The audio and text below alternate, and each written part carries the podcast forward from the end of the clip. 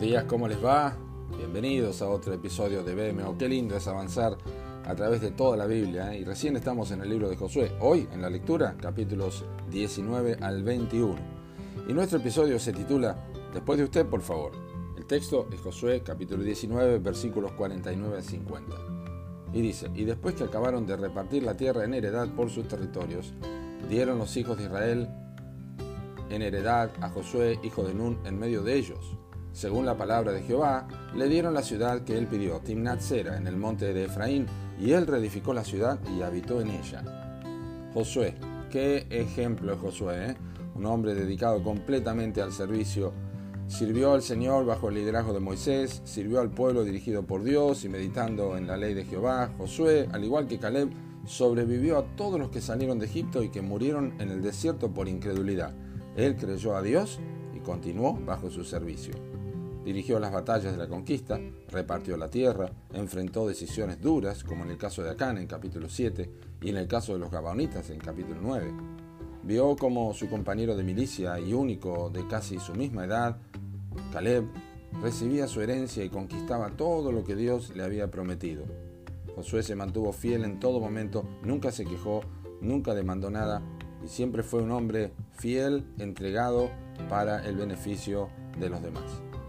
Y este hombre fiel esperó hasta el final para recibir su herencia, jamás reclamó nada y nunca se apuró, sino que dejó todo hasta el tiempo que Dios le daría su porción. Y así fue.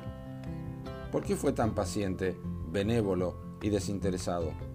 Dos cosas son notables. Primero, sabía que obtendría lo que le correspondía según la palabra de Jehová. ¿Cómo iba a dudar de lo que el mismo Dios le había prometido? Su confianza era la voz y la promesa de Dios. Segundo, Josué podría haber elegido uno de los mejores territorios y sin embargo dejó a otros el primer lugar. ¿Con qué espíritu hizo esto Josué?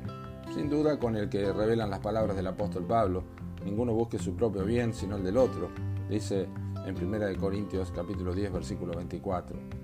La importancia que reviste saber que nada escapa del control de Dios hace que podamos decir con los hijos de Coré, Él nos elegirá nuestras heredades. El Salmo 47.4. ¿Cuántas veces buscamos los primeros lugares? Eh?